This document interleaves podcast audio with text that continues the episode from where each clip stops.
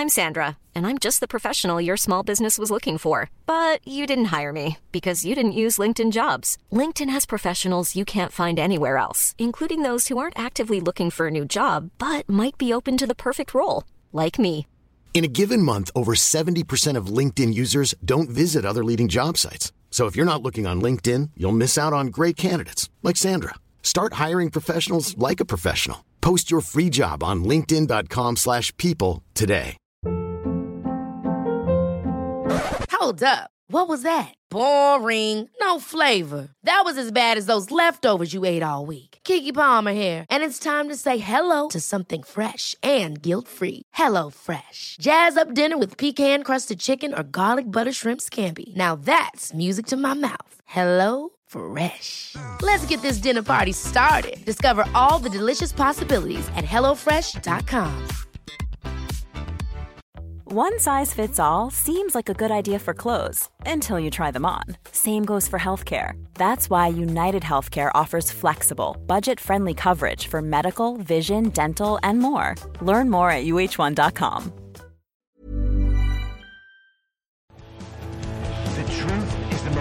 convincing story that maps onto reality, and that's why the central narrative is falling apart. Right now in the United States, people should not be walking around with We masks. must see the central narrative for the fiction that it is. We are Americans. While elections are sometimes messy, this was a secure election. the founders began the fight for human liberty and self-governance, and it's up to us to finish the job. I tell you what, we are in a truth emergency right now. This is the end game.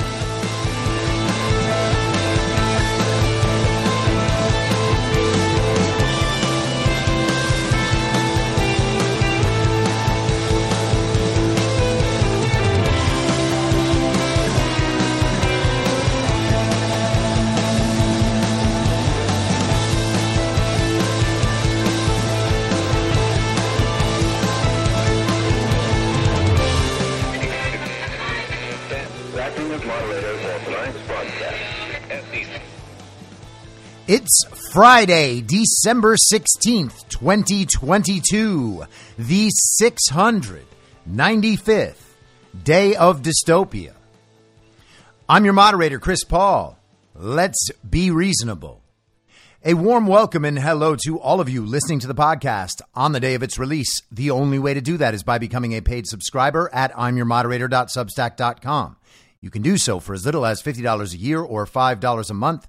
And in doing so, you will be supporting me, the work I do, and this show as it expands. And if you can't, or you simply don't want to, continue listening to the podcast for free a couple days later on a variety of podcast sites and, of course, Rumble. All I ask is that you share it with your friends. You can find the links to the podcast, the social media, the writing, and the merch site by going to linktree.com slash I'm your moderator.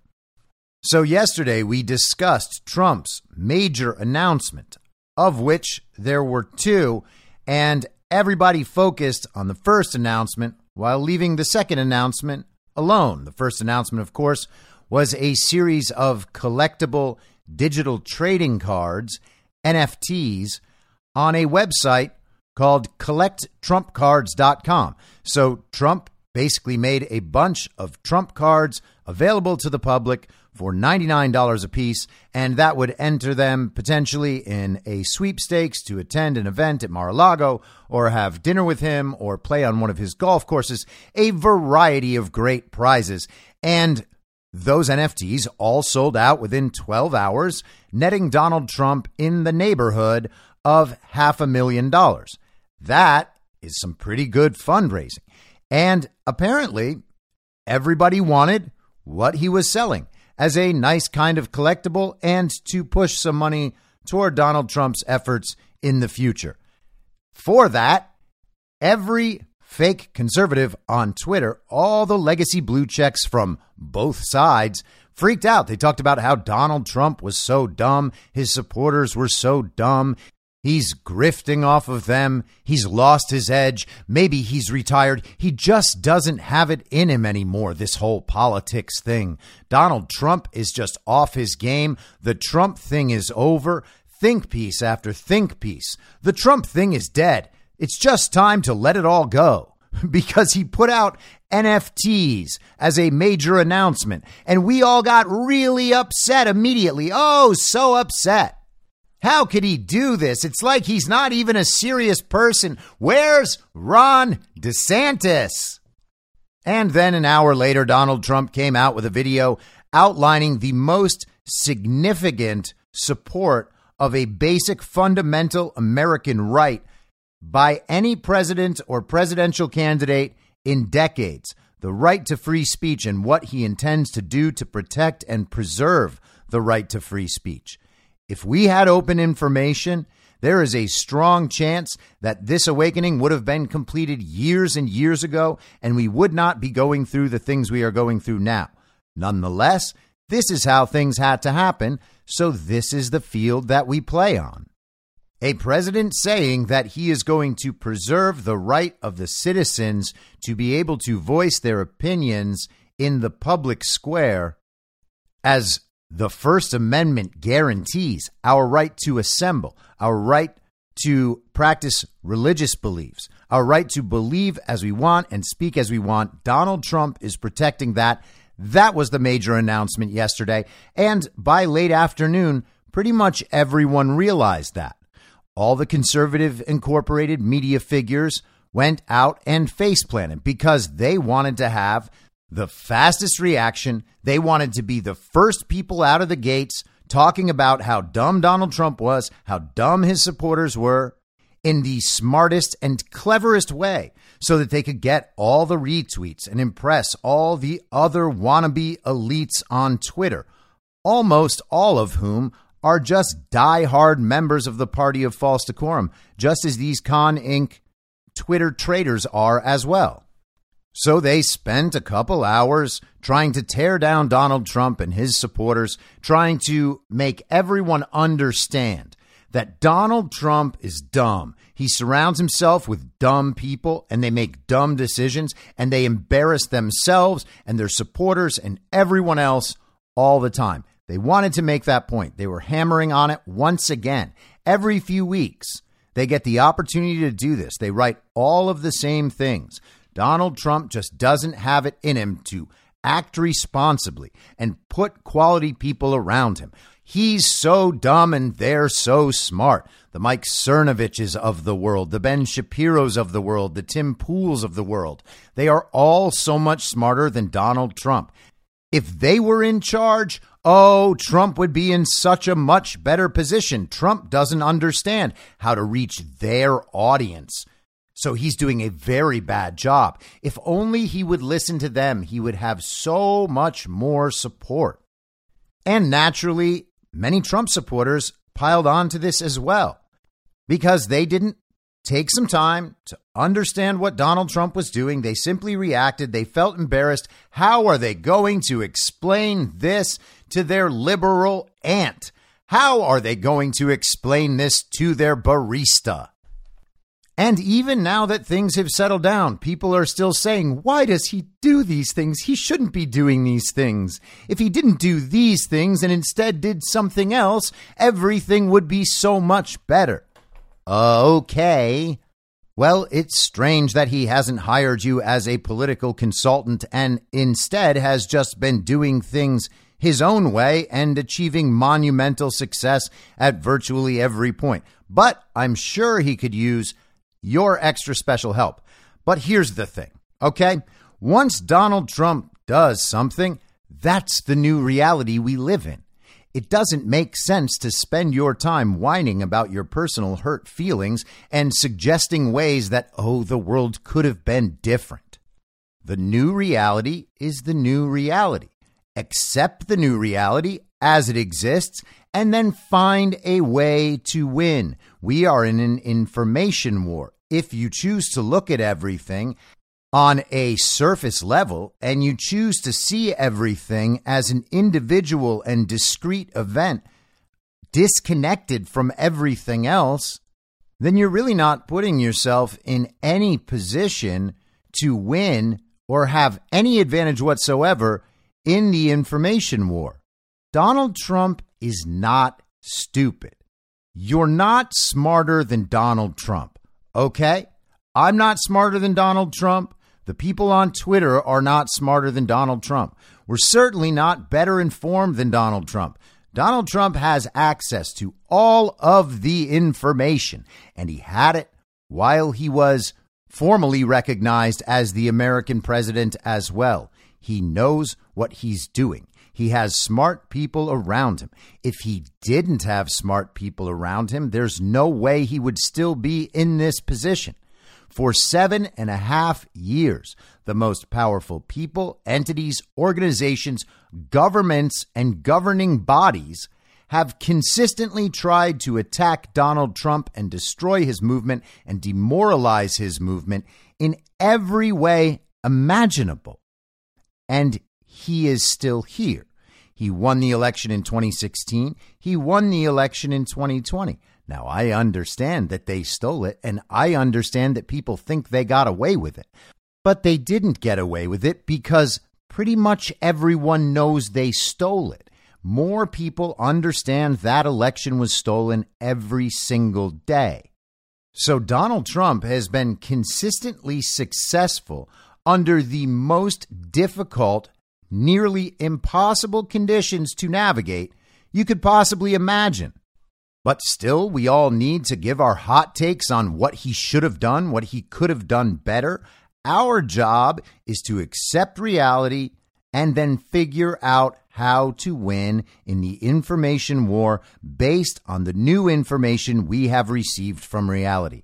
That's it. And that doesn't require blind faith or blind loyalty, no matter what he does. It requires us, though, to not react immediately to what he does and take our emotional reaction as truth and then search for ways to justify and rationalize our emotional reaction as a proper rational reaction. That's not what it is. You don't have to trust Donald Trump all the time, no matter what, and say he's doing good things when he's doing bad things in order to accomplish that. You just need to actually think about whether or not your first reaction is indicative of whether or not the thing Trump has done is actually bad. Because it turns out it wasn't bad. All the freakout was for nothing. All the freakout was led by people who are absolutely clinging to their membership in the party of false decorum, always looking for a reason to say that Donald Trump is bad. Or, you know, there are some people out there who are frustrated and dealing with their black pilled feelings. And I feel for you guys. I understand. It's frustrating.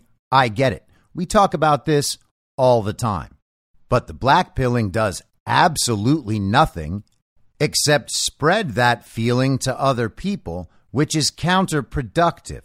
Deal with your emotions before you go talk about them publicly. That's just part of being an adult. And if you can't deal with it, if you can't do that, take a couple days off, get your life in order, and then come on back. No one's asking you to violate your principles on behalf of Donald Trump. We're just asking you to chill out a little bit and be patient with your feelings and see if something changes before you go crazy. Now, a lot of that was pushed forward by the same conservative incorporated legacy blue check Twitter people who had to immediately give their hot takes. And I bring them back up because they are all out there preaching their pro free speech, anti censorship principles to the world. Finally, you might think, well, that sounds like a great victory. They're all finally supporting free speech. They're all finally upset about censorship on Twitter. Sure, they were a little bit upset over the last few weeks as the Twitter files came out. How could they do this? They all said, as if they didn't know about Twitter censorship for the last three years. They couldn't believe that Twitter would censor the political opposition, making it impossible for people to spread the truth about the lies in the COVID narrative, the lies in the election narrative, the election fraud, the stolen election, the insurrection, immigration, transgender, whatever it is, those people should not be allowed to talk. But they got a little upset when they heard that Twitter was trying to cover up the stolen election, trying to cover up the Hunter Biden laptop, trying to cover up the facts about COVID, trying to cover up their partnership with elements of the federal government and law enforcement agencies and intel agencies in the deep state. They were a little upset, but now, now they are coming out strongly for free speech. And why? Well, it's because all of the legacy blue check Twitter people on the left, who they are constantly engaging in popularity contests with and little schoolyard fights online with, all these people whose hair they tug. The girls with the purple hair on Twitter, they just give them a little tug. Oh, hey, I'm being a little bit mean to you now. Do you like me better? That's what they do on Twitter. All those people that they want to impress all the time. Well, they were very upset because some of their friends were suspended from Twitter last night, causing an absolutely enormous meltdown. They actually started a Twitter Spaces so that they could whine publicly about the censorship. And people like Brian Stelter joined, and people like Tim Pool listened in. And at the end of their conversation, people were reporting actually about the conversation they were having. People were live tweeting the conversation the whole time. And then just somehow the feed cut and it didn't record. So now there's no record of their conversation that we can pick through for fun. And I'm sure it will come back. I'm sure someone got it out there, and it'll be hilarious when it does. But it turns out that they were not getting the reaction they expected. The public didn't actually care that they had all been censored because they themselves had promoted censorship for years. Bari Weiss, who is one of the people in charge of disseminating the Twitter files for the masses on the left. Well, she was very upset that Elon Musk, who has just made her career so much better by including her in this project, now he has censored people she likes. And the people she likes, by the way, are other regime elitists. Bari Weiss isn't some pro free speech advocate. She's not a free speech absolutist. She's not out there on the front lines speaking out against censorship. She is just an absolutely devout regime elite communist. Period. Bari Weiss is on the far left. She supports the entirety of the agenda. She'll tell you when the agenda might have gone just a little bit too far. Oh, I see that you guys are upset with the people on the very, very far fringes of communism. Let me just tell you, I'm only like 90% of the way there. I don't agree with them that it should be okay to cut off children's genitals, but I do believe everything else they say about gender. Well, hey, okay, Kami, I guess you're a centrist now. And of course, because she's now the very important Twitter guru who knows everything about Twitter and free speech, even though she ignored the issue for most of the last three years, she has weighed in with a thread. Here it is. It's short. The old regime at Twitter governed by its own whims and biases, and it sure looks like the new regime has the same problem. I oppose it in both cases, and I think those journalists who are reporting on a story of public importance should be reinstated. Well, that's not what they were doing. What about the rest of the journalists who were actually reporting on important public stories over the last three years? Are they allowed back or are they still dangerous Nazis that should be silenced? Huh, Bari? I have never been swayed by the Twitter is a private company argument. And I'm left wondering, as I wrote yesterday at the FP, get a little advertisement in for her new media company, her well funded media company, where there are only leftists pretending to be centrists. Whether any unelected individual or clique should have this kind of power over the public conversation. I don't need to dwell on how mesmerizing it is to watch those journalists who defended, even celebrated, Twitter's bans under the old regime under the guise of safety now call it censorship and say it infringes on freedom of expression. It did then as it does now. For a deeper conversation about this important issue, listen to today's episode of her podcast with Congressman Ro Khanna. Now, Ro Khanna is a dyed in the wool communist. And Ro Khanna, if you remember from the Twitter files, was the person who emailed Gadde saying, Hey, don't you think that maybe there are some First Amendment issues that you might be getting wrong in this whole censorship of the Biden laptop story?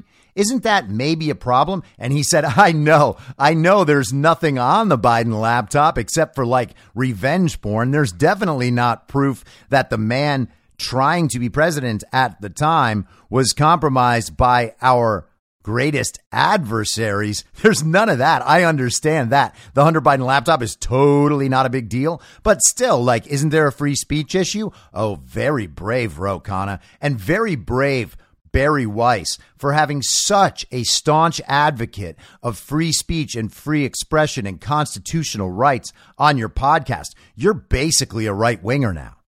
So, Bari Weiss and conservative incorporated media, legacy blue check Twitter in total, they all agree that now free speech is an important issue. They need to get out there on the front lines, make their opinions known. Don't stop complaining about it until something changes. Where was that energy for the last three years? Where was that energy for all the Con Inc. Twitter simps in the GOP elite and establishment who immediately knew yesterday that it was time to attempt to make fun of Trump and his supporters once again. Where were all those people standing up for everyone who was banned? Everyone ostensibly on their side who was banned over the last three years. Well, they were nowhere to be found. They didn't go join the censored on alternative media platforms. No, they said to themselves and everyone else, my platform is very, very important. I just can't stand to lose my platform. This is where I get my message out. And oh, what an important message it is. They didn't defend free speech over the last three years. They did virtually nothing. Some of them expressed opinions about how bad it was, but then they just went on learning in the environment they knew was censored. And they still think that they are on the cutting edge of knowledge about world politics, current events, and of course, the science. These people are absolutely clueless, but they are still setting the tone and the agenda of the public conversation because they are allowed to, because they are seen as serious thinkers by virtue of their legacy blue check marks on Twitter, which are, by the way, soon going away. And it's funny, Elon has actually updated the checks on Twitter.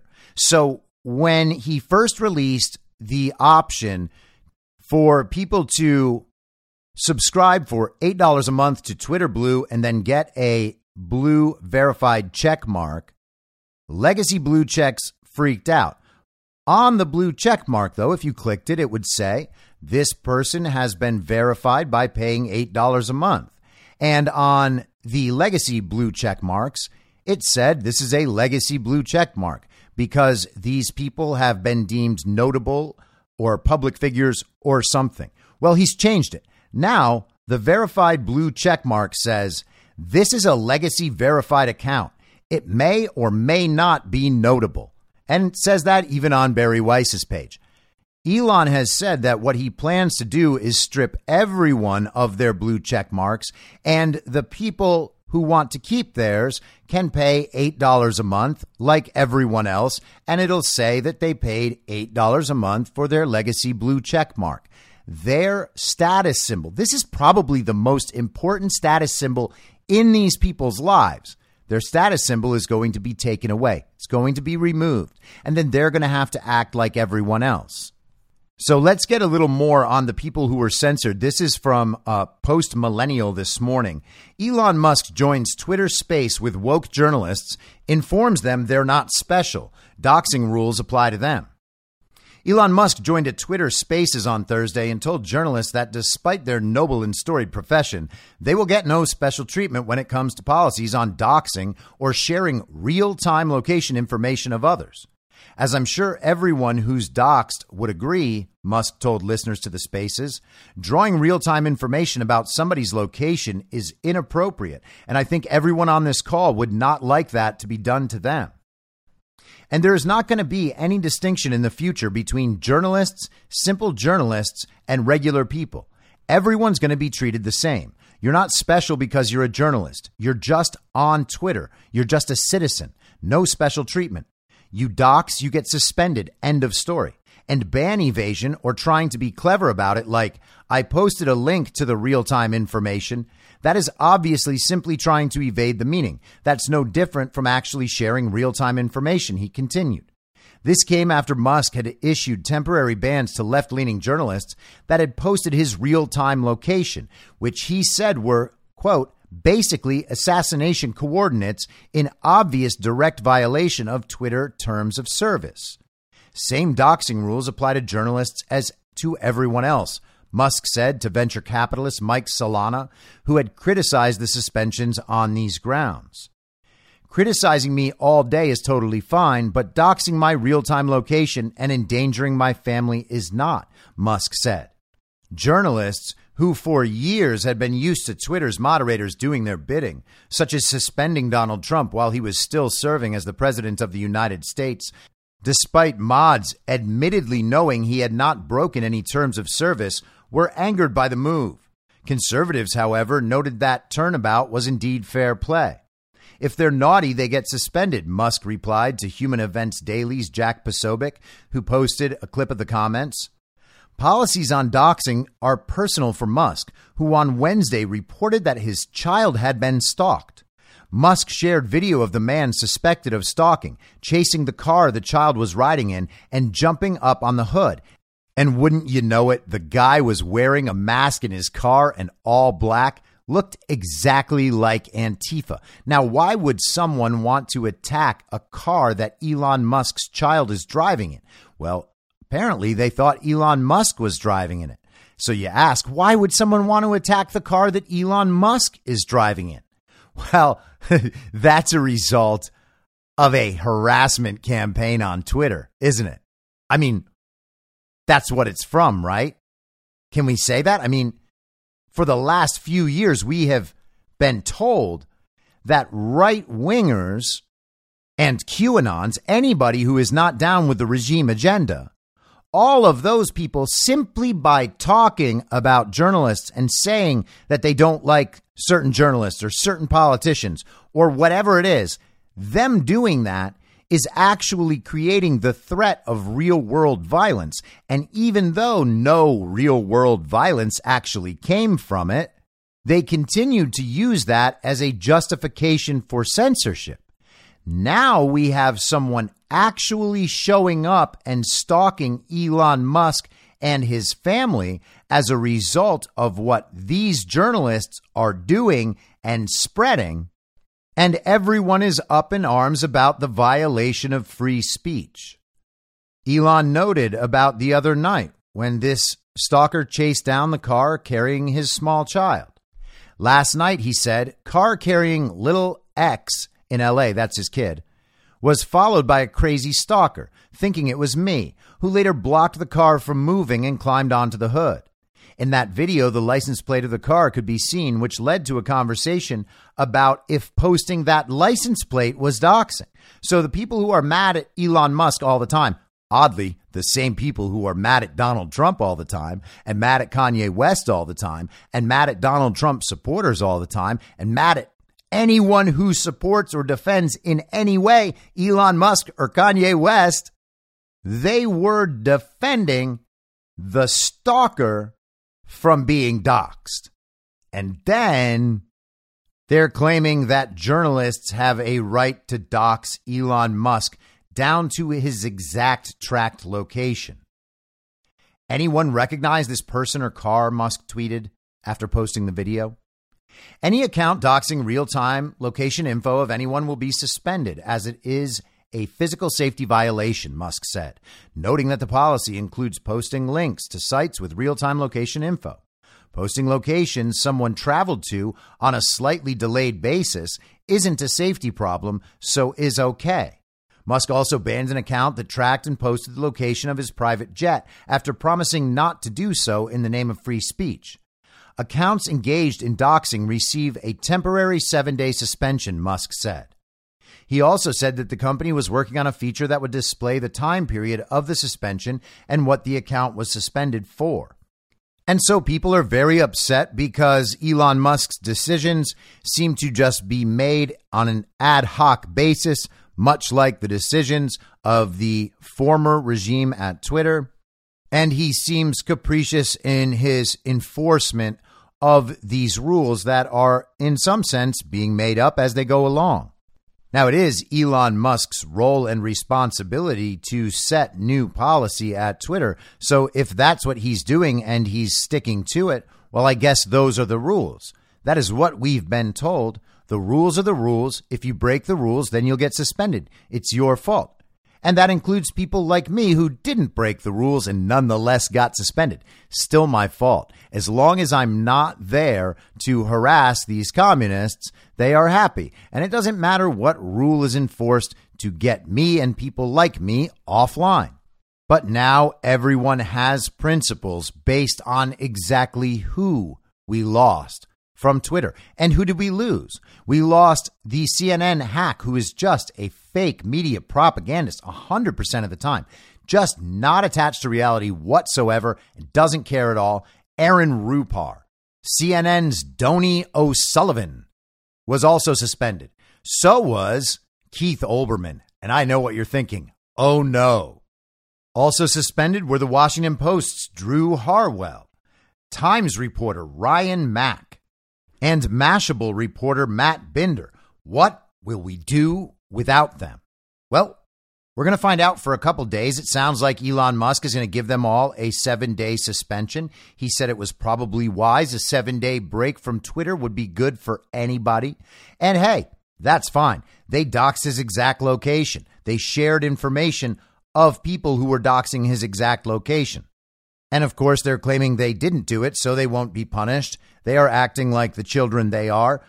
But hopefully, he does let them all back on in a matter of a few days. Maybe they'll have learned their lesson. I don't want people to be censored. I don't need people to be censored. I need everybody to be uncensored because if that happens, these people will be totally irrelevant. They don't have the most basic qualities necessary to be a good and valuable and effective journalist. They're not honest. They're not curious. They don't care about objectivity. One of the hosts of the Twitter spaces last night, where they all got together and whimpered, was a man named Ben Smith, who used to be at BuzzFeed. He's actually the guy that published the Steele dossier, the fake Steele dossier, that Ben Smith. He then went to the New York Times, and now he's at that new news outlet called like Seraform or Sephora or something like that. That guy, if I recall correctly, is one of the people who was arguing at the New York Times a few years ago that it was no longer a journalist's job to be objective. In fact, journalists had a responsibility to do their work in service of social justice. I'm pretty sure that was him. So these people lack all the qualities necessary to be good and valuable and effective journalists, and they certainly aren't interested in holding power to account. They are not interested in representing the informational needs of the people. They are only interested in disseminating the regime's propaganda because they are convinced that the regime is the only path toward goodness. In fact, if you support the regime enough, if you give the regime enough power, eventually we will reach utopia. It is Ben Smith's job to push that ahead, as it is for all of these other journalists, and they have abandoned any objectivity whatsoever. Even the facade of objectivity was too much to bear. So they simply declared their allegiances. They kept the title of journalism because we know inherently our principles baked into our foundation. We know how important a free press is. So they retain the title of journalist so that they can use it as a shield. We're the free press. You can never say anything bad about us. We're going to take it as a threat. And then you're a threat to the free press. And that violates your principles. So now you have to stop saying bad things about us. That's how they've used it over the years. Not to protect free speech, not to hold the people in power to account, just to protect themselves and their careers and their platforms. So let's get into some election stuff. This is pretty interesting. The Epoch Times yesterday put out this piece Pennsylvania County to recount 2020 election results in 2023. Persistent questions from voters and a petition with 5,000 signatures have convinced the Lycoming County Commissioners in Pennsylvania to recount its 2020 election results. Around the state, loosely organized groups of voters have been asking various counties for recounts from 2020. In our county, they approached our commissioners and leveled allegations that there were thousands of uncounted votes in our county based on what I believe are nonsense statistics. Lycoming County Director of Elections, Forrest Lehman, told the Epoch Times. Groups of 20 to 80 people started attending county meetings asking for the recount. The county showed various information to answer their questions, Lehman said. But voters still wanted a recount and gathered some 5,000 signatures to make that request. That's when county commissioners decided, as the Board of Elections, that if there are 5,000 people who signed this petition and have this belief, then we need to hand count these ballots in order to restore public trust in the outcomes of our elections, Lehman said. The county has about 70,000 registered voters and a population of around 120,000. So to the commissioners, 5,000 is a lot of signatures, he said. This is not something we want to do after every election, but we need to do it once at least in order to prove once and for all that our voting system counts the votes accurately and that there were not thousands of uncounted votes that were hidden by an algorithm or some other nonsense like that, Lehman said. Lycoming County votes by machine. Voters fill in ovals on paper to indicate the candidate they want, and the paper is fed into a scanning machine where an image of the ballot is captured and the vote is counted. The paper ballot is saved in a secure location. The scanned count is stored on a removable USB device on the scanning machine in each precinct, Lehman explained. When the polls close, all precincts take their USB device to election headquarters, where each USB dumps its information into the county machine, and ultimately, those vote totals are given to the Department of State for statewide totals. That is not how the recount will go. Instead, around 40 county staff members will hand count the nearly 60,000 paper ballots. They will look at two 2020 races U.S. President and Pennsylvania Auditor. We chose the Auditor General as the second contest for two reasons, Lehman said. It is on the front of the ballot along with the president, so that'll eliminate the need to flip over every ballot. And that seems to be such an important concern. You wouldn't want them flipping over ballots. The other reason we picked Auditor General is because that was a statewide contest that was won by a Republican, because obviously the presidential contest was won by a Democrat. The county wants to look at voter behavior and see how often people split their votes between parties. There has been an inability to believe that voters might have split their tickets, that they might have voted for a Democratic president, but then they turned around and voted for a Republican for other offices, Lehman said. There's been an inability to believe that people might do these things. Whereas I absolutely know that people do those things because I see the ballots. He does not expect recount results to be precisely the same as the original report. We don't expect that any recount of that many ballots is going to match one to one with the voting system. Well, that's weird. Why not? The computer is supposed to read them exactly. We expected that there will be human errors committed during that hand count but they also don't expect to be off by thousands, he says. So there could be human errors in the count, and that's why we use the machines. You would think that the machines would be more accurate. I mean, they must be reading those little circles the right way, right? Or what would be the point of using the machines? The hand count ostensibly is what might produce the error because, you know, humans, they can't count circles as well as machines can. But still, they do expect some discrepancy, just not a big one. Let's hope that we don't hear anything about ballot tampering or about chains of custody or about whether or not we're actually getting all of the actual original ballots as this progresses. The Department of State sent counties a letter in November advising that although the two year retention schedule for 2020 ballots was over in November 2022, counties should look at their individual situations and, if there are challenges over the 2020 election, consider keeping the ballots longer. Lycoming County commissioners intend to keep ballots through 2023, Lehman said. The recount will start January 9th and could take a week or more. We have to get back to people being able to accept the outcome of elections, Lehman said, even if your side loses. You can't just love democracy when you win. Well, Lehman sounds like a die-hard communist, so this is going to be something that we have to keep our eyes on. It's good to see this sort of progress and to see local action in counties around the country being able to produce recounts particularly of the 2020 election, that it's important to always remember Donald Trump never conceded. So there was a hearing in Maricopa County this morning in the Kari Lake lawsuit, and the judge down there has granted in part a request from Kari Lake and her attorneys to analyze ballots. They're going to get a random sample of 50 ballots. They are not being allowed to analyze the ballot envelopes. Not exactly sure why, but this is going to start next week. The trial is still scheduled for next week. They're hearing, I believe, if I have this correct, the motion to dismiss over the weekend. There will be responses from both sides, and they expect to do the trial next week. So we'll see how all of this progresses. But at least for now, this is a relatively small but nonetheless significant win.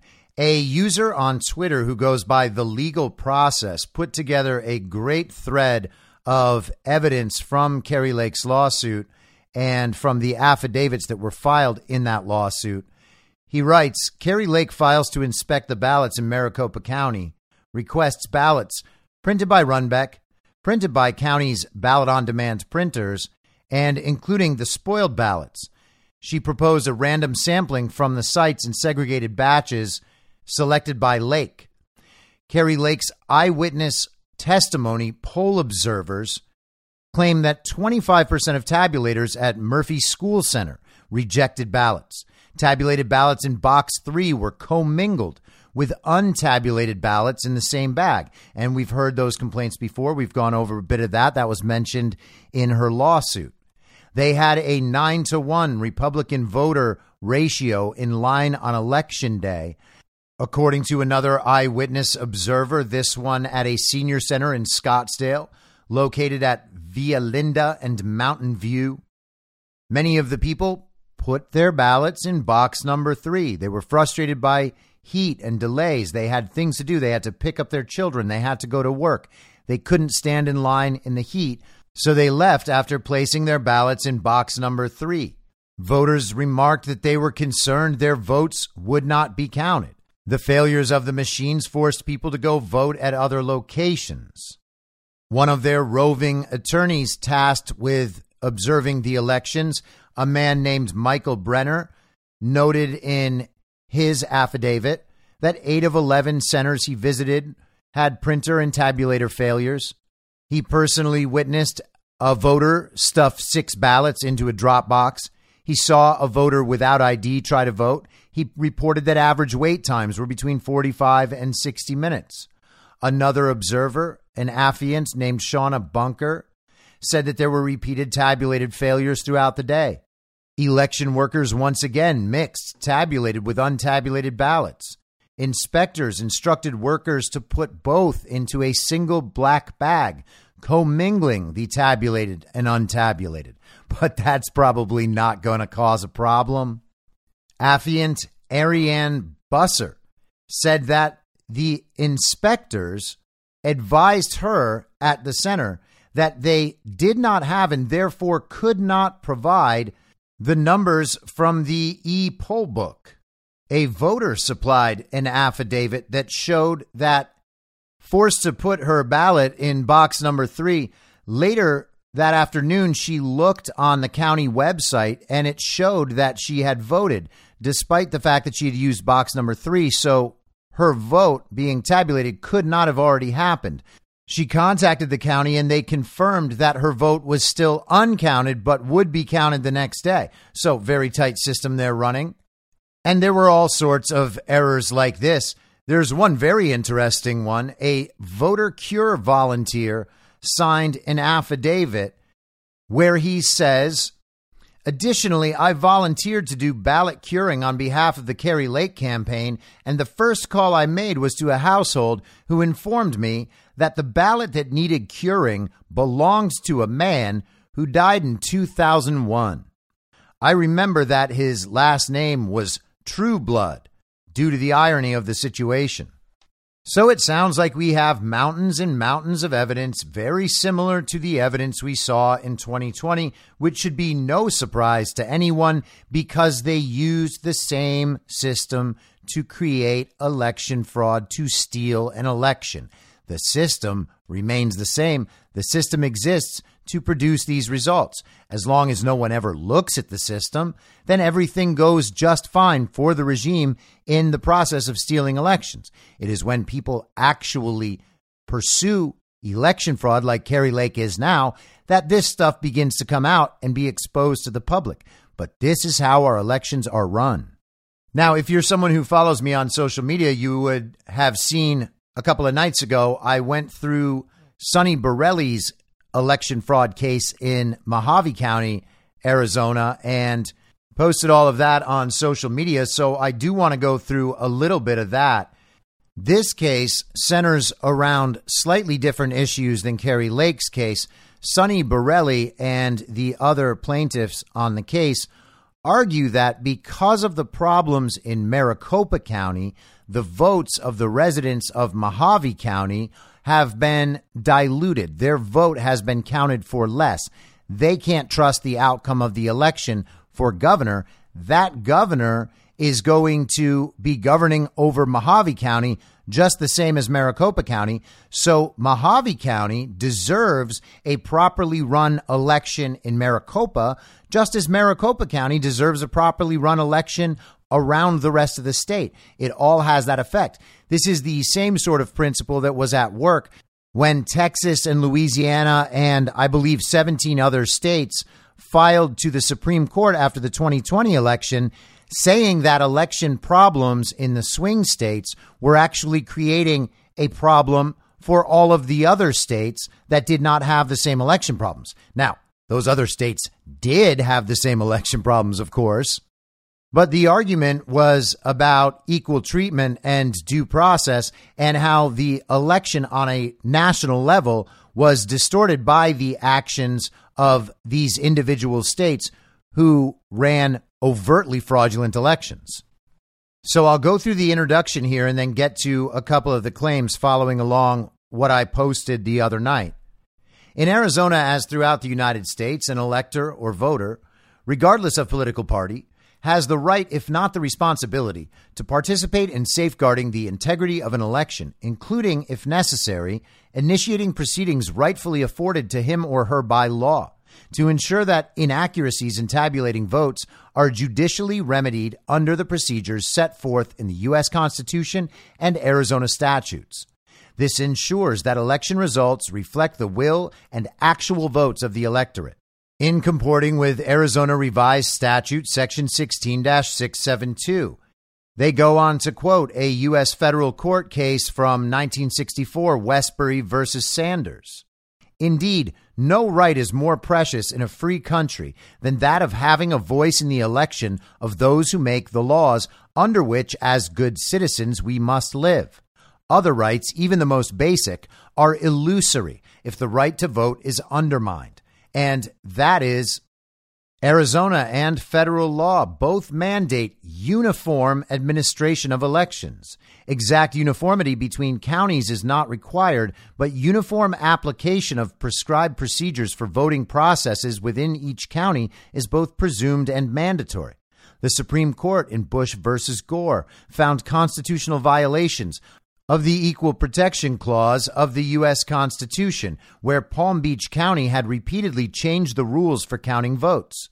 The county initially utilized a 1990 guideline which precluded the counting of completely attached chads, switched to a rule considering a vote to be legal if any light could be seen through the chad, changed back to the 1990 rule, and then abandoned any pretense of a per se rule only to have a court order that the county considered dimpled chads legal.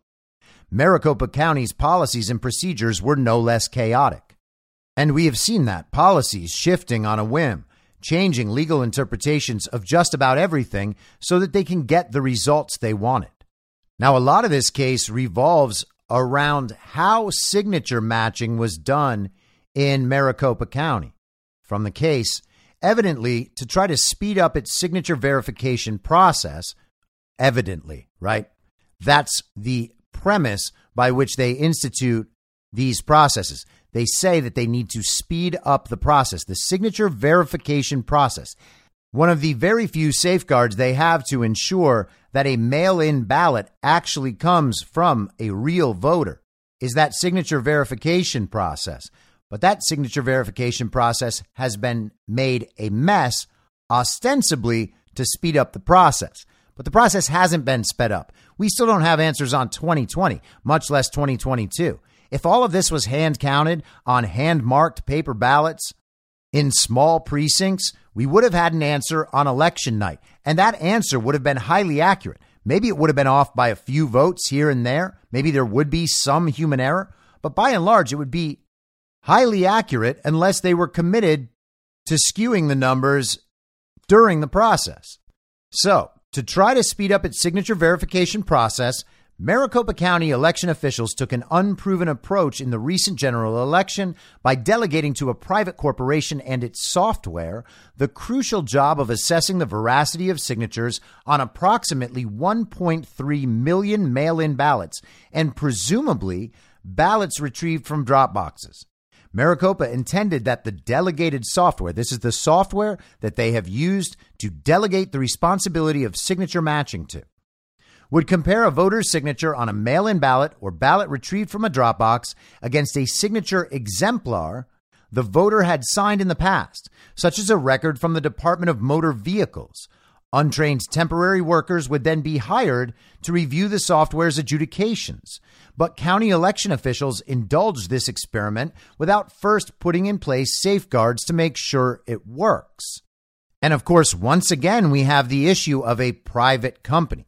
They have delegated one of the responsibilities of the election process to a private company. Now, when they do that, they claim that these private companies have all sorts of proprietary claims, intellectual property claims. They can't allow their systems to be checked and exposed. They don't want the code getting out there because all of that would harm their business. So the voters have no way to hold these private companies accountable. And they are considered private companies by people who want to consider them private companies, even while they are involved in a public private partnership. They are doing the business of the state, but claiming the private company status so they cannot be held accountable to the voters. And for some reason that definitely could not be compromise or corruption, the state is always glad to go along with that explanation and agree that the private company they have formed a partnership with shouldn't be held accountable for anything. And because the private company can't be held accountable for anything, well, then no one can be held accountable for anything. Back to the case. The Arizona Attorney General has pointed out that such delegation is not authorized by Arizona law. No Arizona statute allows counties to outsource a role so crucial to computer software. Moreover, Maricopa County failed to provide the procedures and training requirements necessary to enable humans to work with the delegated software. Upon information and belief, Maricopa County ran 1.3 million images on monitors past the eyes of a few dozen of its signature verifiers at such a rapid clip it was physically impossible for them to verify the delegated software's adjudications about those images reliably. And I'm going to jump through the highlights of the case as I noted them in this long thread. In discussing the importance of adhering to election laws as they are written, they note the Supreme Court of Arizona has explained, considering their purpose, such laws are very important. It bears emphasis. Both these non technical statutes advance the constitutional goal of, quote, setting forth procedural safeguards to prevent undue influence, fraud, ballot tampering, and voter intimidation. Such laws may seem trivial at first, but they are imperative to secure the purity of elections and guard against abuses of elective franchise. Indeed, the purpose of Arizona Revised Statute 16 550A is to prevent the inclusion of invalid votes. So they are reaffirming there actually is a need to look at all of these ballots in a proper way to ensure that invalid votes are not included in the final count. And you might say, well, of course, nothing could be more obvious, but they don't do it. And that's the point. They don't care. They want the invalid votes entered into the count, and they don't want to have anyone held responsible for it. So they simply delegate the authority to a computer program. Borelli's attorneys write the law is well settled. Once the legislature prescribes a particular voting procedure, the right to vote in that precise manner is a fundamental right. Changes to voting procedures that disenfranchise certain voters are a per se violation of the Equal Protection Clause of the 14th Amendment. And per se, of course, means in itself. Changing the voting procedures in this way is itself despite any results or how it might treat one party or another, changing the procedures in this way is itself a violation of the Equal Protection Clause of the 14th Amendment. That's the claim. While elected officials in Maricopa County may have felt required to take shortcuts due to time constraints, the press of time does not diminish the constitutional concern. A desire for speed is not a general excuse for ignoring equal protection guarantees here, Maricopa County officials 1. Failed uniformly to administer the general election consistent with state mandated procedures. 2. Adopted unproven and misguided procedures to cope with its handling of the election. 3. Poorly implemented those procedures, which became more burdensome than available alternatives prescribed by law. So they actually made it more complicated while failing to follow the law. And four, relied on unproven proprietary software of a non governmental third party to initially verify ballot signatures, thereby injecting artificial intelligence into the voting process in a manner not prescribed by law. Nothing in Arizona election laws authorizes a county to outsource signature verification to a non government third party, let alone to that party's unproven and proprietary software. But that is exactly what Maricopa County decided to do. And how about this? Entering the 2020 general election, Maricopa County immediately experienced problems with the delegated software. This is the 2020 election we're talking about. On October 9th, 2020, Runbeck informed Maricopa County that there would be a delay to set up the general election of the server and that the system might not be available until Monday morning, October 12th, 2020. Maricopa County's Director of Elections responded, demonstrating the level of reliance county employees would place on the technology by threatening to cancel the contract with Runbeck and commenting that, quote, so much for using Verus Pro for the general and me stating early on to proceed, noting we should not see any major issues. He added, Excuse my French, but this shit show needs to be improved on post haste from Runbeck. He also informed Runbeck that he regretted the decision to use Verus Pro. This is the software that analyzes the signatures. Again, I am regretting my decision to proceed with using Verus Pro for the general and to be proven wrong that we won't have any issues. And to put my name to that decision and have it be a first file issue is beyond frustrating. So there is clear evidence that the election director himself knew all of this was a problem since 2020. Another rather stunning problem. Maricopa County provided Runbeck with Arizona voter registration files that included not only the voters' exemplar signatures, but their political party and frequency of voting, among other information. So the county, the officials tasked with doing this, gave away all of that voter information to Runbeck. Arizona revised statute Section 16 168 makes sharing signatures with others unlawful. So they violated the law to engage this process in the first place. From the case, the delegated software's product sheet, Runbeck's company website, and Runbeck's May 29th, 2020 letter quote all contemplate comparing the ballot signature to but a single signature exemplar. How many signature exemplars are recommended by professional forensic signature experts? Professional forensic document examiners may require 5, 12, or even 25 exemplar signatures to compare to a question signature. But in Maricopa, using the artificial intelligence, the machine to analyze these signatures, they only had it compare to one signature example. Where might the delegated software's lone signature exemplar have come from? Many exemplar signatures are captured at DMV offices when would be voters register to vote. Those DMV registrants don't make their exemplar signature on paper, though, like the ballot signature to be compared against. Instead, registrants at the DMV use a stylus on a digital pad. There is no evidence that signatures made with a stylus on an electronic pad look sufficiently like signatures made with pen and ink on paper. And there are good reasons to believe they do not. And everyone hearing my voice right now knows that is true. Your signature on paper does not look like your signature on one of those little pads where you use your index finger or a little plastic pen. Sometimes my signature is totally different than other times. Most of the time, it's a complete and total mess. Donald Trump has a very consistent signature. I don't know what it all means. It just looks like a uh, a heart monitor all squished together. But uh, at least he's always doing the same one. Such signatures look distinct from those handwritten on paper, both because people move their hands differently on digital pads versus paper, and because digital pads provide lower resolution. Equally troubling, defendants used signature exemplars from individuals without giving the individuals any notice to exercise care in creating their signatures because they could be used in the future with formal legal effect, including their potential disenfranchisement.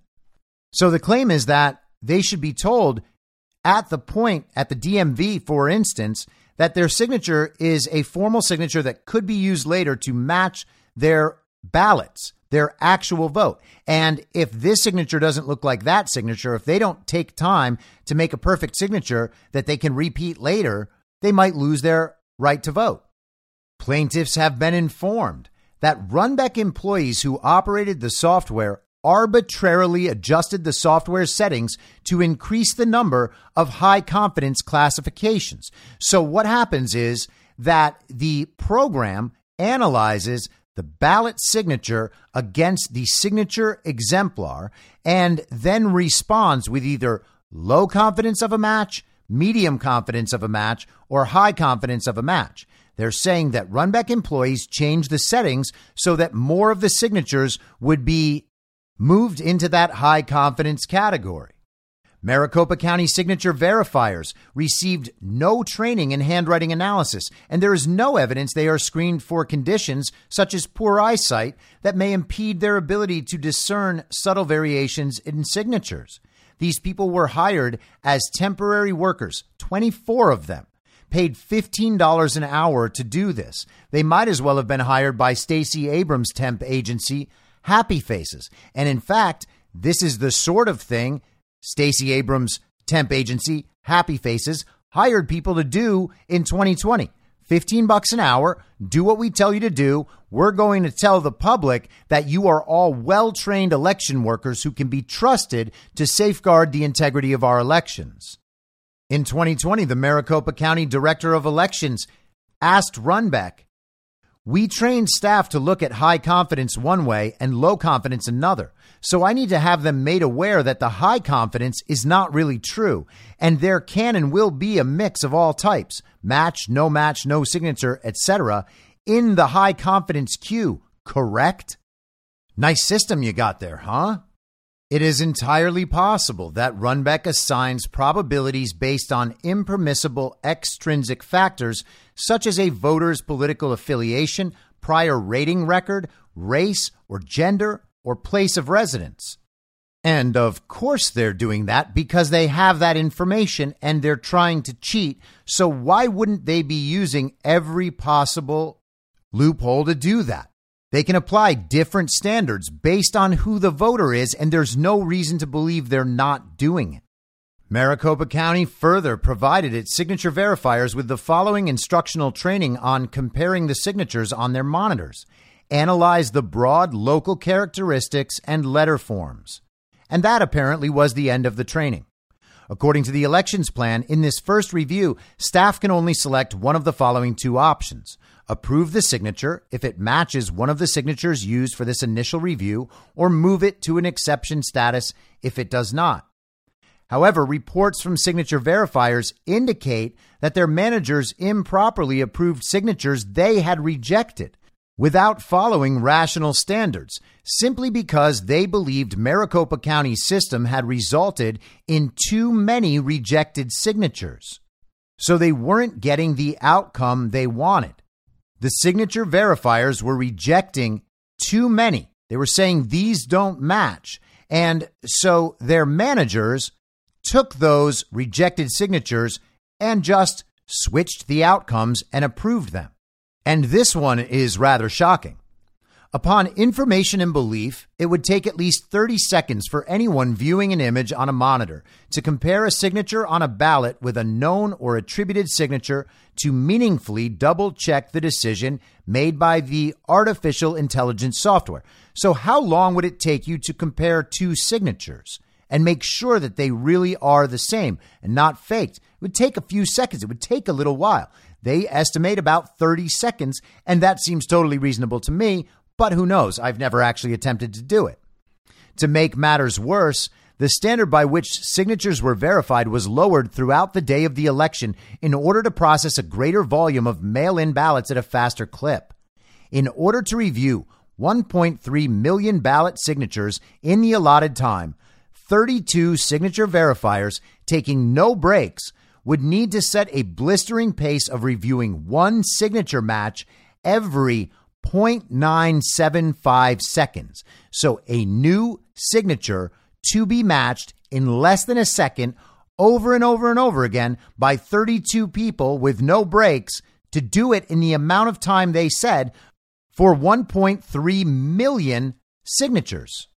Now that's not possible. And when something is not possible, that means it didn't happen. They reported, however, that it did happen and that the process was followed in the right way.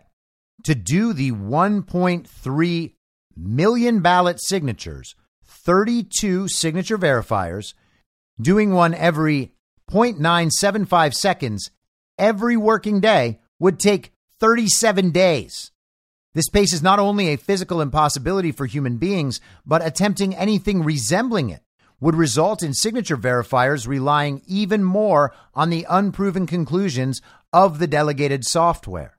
They also cited studies showing that married women, trans people, and domestic abuse survivors are disproportionately likely to have their vote rejected because they have changed their name. Married women take on the husband's last name, they have to come up with a new signature. Trans people change their name, come up with a new signature. Domestic abuse survivors who are into some sort of protection program and take on a new name.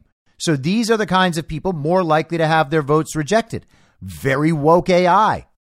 In a similar challenge, the court in Saucedo versus Gardner reasoned that the natural variations in a person's handwriting, many of which are unintentional or uncontrollable, like mental or physical condition, when combined with the absence of functional standards, training, review, and oversight, create a tangible risk of erroneous deprivation.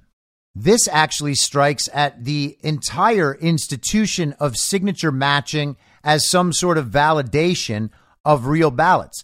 None of this would be necessary if we didn't have the ridiculous mail in ballot program, the Dropbox program, all of it. The use of non governmental third party artificial intelligence software as a substitute for the statutorily mandated signature verification process violates the 14th Amendment's equal protection provisions. Because there is no formalized statewide procedure or standard for electoral staff to evaluate whether a confidence level has been met. That is, whether the delegated software has accurately assessed whether two signatures are a match. And in addition to the unreliability of the system, of the delegated software, the artificial intelligence, we have the election employees, the managers, changing the settings so that more are considered high confidence. We have an impossibly short amount of time for these to be reviewed, implying that they weren't reviewed.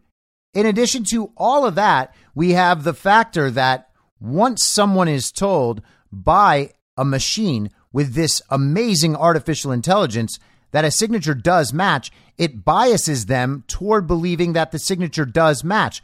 And under pressure and time constraints, they are more likely to simply side with whatever the machine has spit out. Again, making it unreasonable to believe that the job was competently done. They claim that as a result, plaintiffs and other voters suffered and will continue to suffer irreparable harm, namely disenfranchisement through vote dilution. The prayer for relief.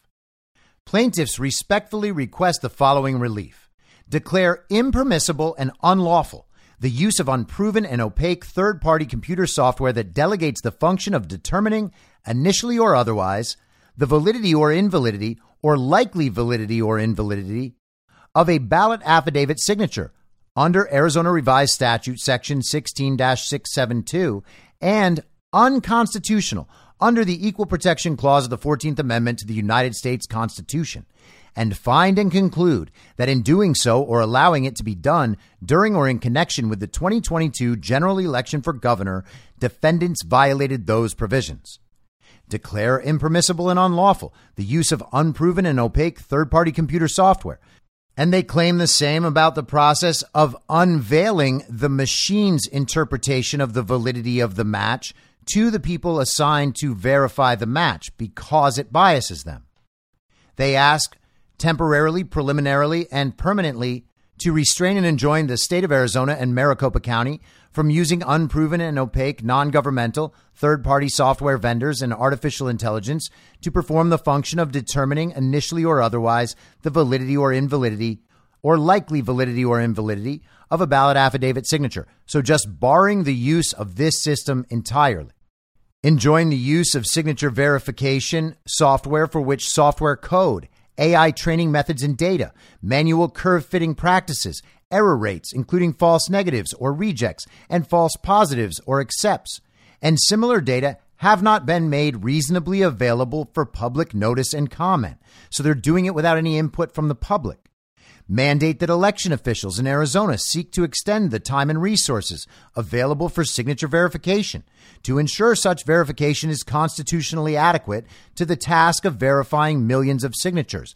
It seems they're not doing it at all because the requirements for them to have done it the way they claimed violate the laws of physics.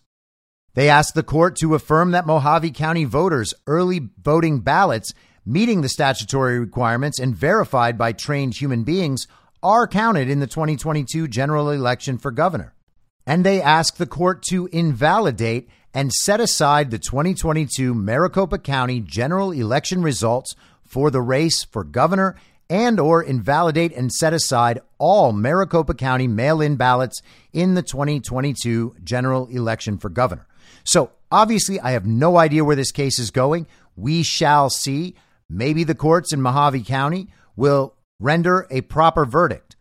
This election in Maricopa County, in Arizona, and in many other places around the country was administered in violation of the law and was administered with processes that are bound to produce fraudulent outcomes, unreliable, unverifiable outcomes.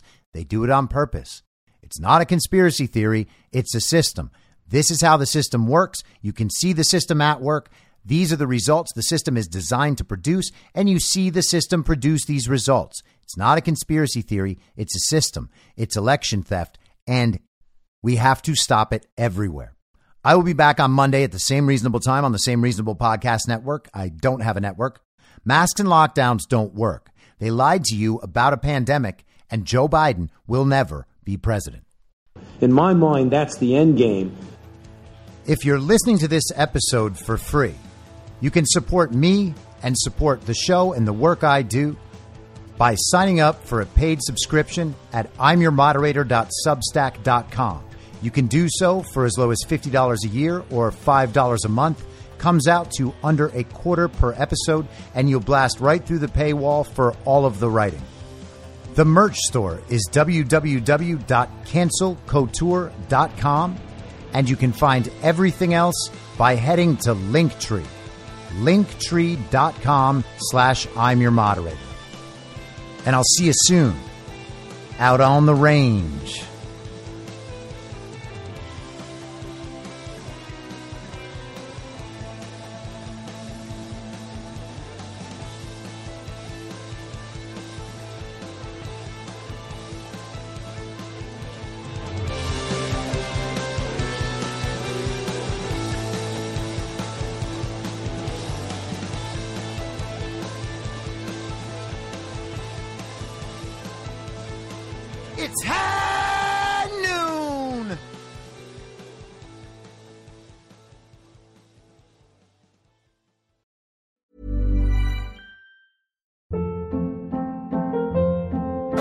Hold up. What was that? Boring. No flavor. That was as bad as those leftovers you ate all week. Keke Palmer here, and it's time to say hello to something fresh and guilt-free. Hello Fresh. Jazz up dinner with pecan-crusted chicken or garlic butter shrimp scampi. Now that's music to my mouth. Hello Fresh. Let's get this dinner party started. Discover all the delicious possibilities at hellofresh.com. Even when we're on a budget, we still deserve nice things. Quince is a place to scoop up stunning high-end goods for 50 to 80% less than similar brands. They have buttery soft cashmere sweaters starting at $50, luxurious Italian leather bags, and so much more. Plus, Quince only works with factories that use safe, ethical, and responsible manufacturing. Get the high-end goods you'll love without the high price tag with Quince. Go to quince.com slash style for free shipping and 365-day returns. In my mind, that's the end game. Thanks for listening. If you'd like to follow what I'm reading and thinking throughout the day, you can do that by downloading the Telegram Messenger app and going to t.me slash I'm your moderator. On social media, you can follow me on Truth Social, Gettr, and Gab at I'm your moderator. I also have channels on Rumble and BitChute. If you'd like to follow the writing, you can find me at imyourmoderator.substack.com. The merch site is cancelcouture.com or go direct shop.spreadshirt.com slash cancel dash couture. If you'd like to support the podcast financially, the best place to do that is Ko-Fi. Go to ko-fi.com slash I'm your moderator. And all of these details will appear in the show notes with each episode. I'll see you soon down on the range.